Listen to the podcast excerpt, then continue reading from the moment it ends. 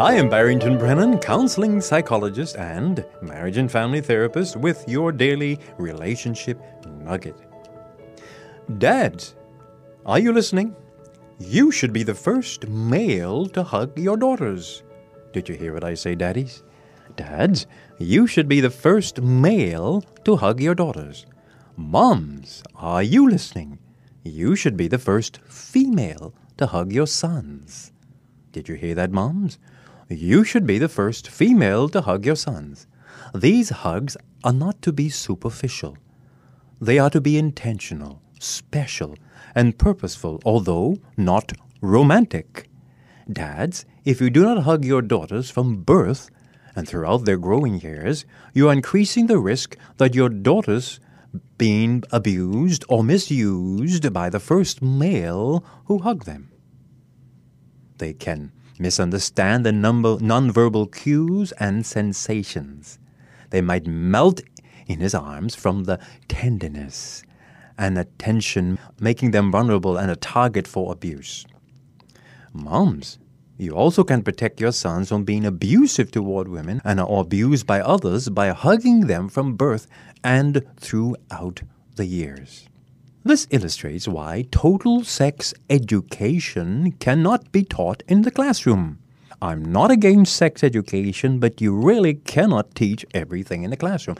A teacher cannot demonstrate tenderness, affection, and intimacy by holding and touching a student. this will be inappropriate. In some countries, you call the police. The classroom can mostly provide theory but the emotional and practical is caught from demonstration of parents in the home. One author said, We're just talking about the good old fashioned bear hug that generates nothing but warmth, affection, and feeling of acceptance. So when you argue about can we have sex education in the classroom? Yes, we can. But you can't teach or demonstrate everything about sensuality, sexuality, love, and affection. That has to be done outside of the classroom, in the home. It is important to touch and hug your children through their lives to reduce the risk of them interpreting every touch as sexual or romantically sensual.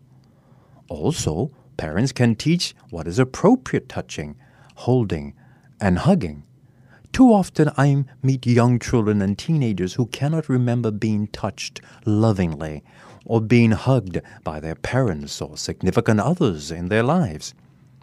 When this kind of loving is not active, it increases the possibility of a child unknowingly or deliberately seeking for attention. Sexual activity begins as a way of seeking attention and love. This increases the possibility of pregnancy or obtaining sexually transmitted infections. Dads, are you listening, dads? I hope you're sitting on the edge of your chairs. Do you realize that your children are expecting you and wanting you to hug them? Yes, they are. They crave for your hugging, and when they are continually disappointed by not receiving hugs, they become disappointed and angry and sometimes rebellious. And you're wondering why they are rebellious. Start hugging them.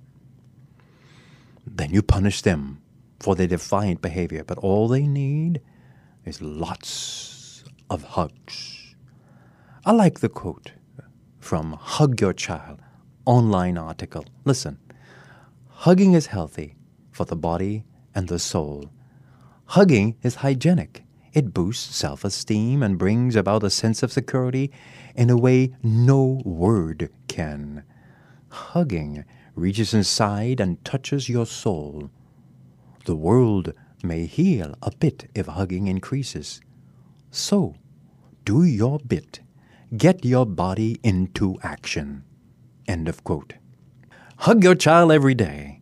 One author said, You should hug your child first thing in the morning, when you say goodbye, also in the day, when you are reunited at bedtime, and also often in between, as much as you can. If you are tween or teen, we know that they rebuffed oftentimes the hugs, okay? They may walk away, and, and you gotta, if you didn't start hugging before and they're teenagers, you can't grab them and hug them.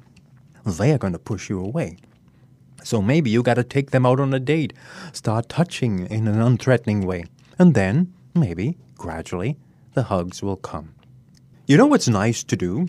Now remember, remember, if you have never hugged your child and your child is a teenager, you can grab them and hug them and kiss them. They can might push you away. But you might offer to do a back rub, or serve them breakfast in bed, or or clip their nails, or um, do something special to them. That's not mm, uncomfortable for them. Start gradually.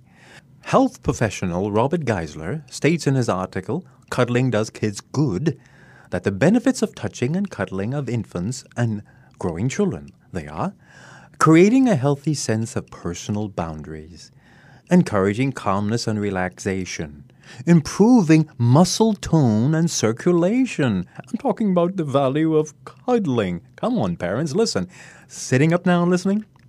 Improving pulmonary and immune function, improving sleep patterns, lowering anxiety and stress, reducing discomfort from teething, congestion, colic, and emotional stress, strengthening digestive, circulatory, and gastrointestinal system.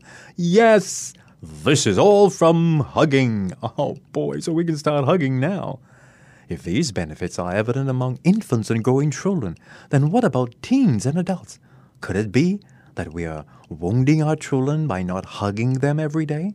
Could it be that we are creating a cold, angry society because of a lack of hugging in our homes? I appeal to fathers, fathers listening today. And if you know someone who needs, call them and tell them to do it. Start hugging your daughters. I appeal to mothers to start hugging your sons. Fathers, hug your sons too. Yes, mothers, hug your daughters too. In fact, hug all of your children. Never stop. Start today. This has been your daily relationship nugget. I'm Barrington Brennen, keeping a smile on your heart.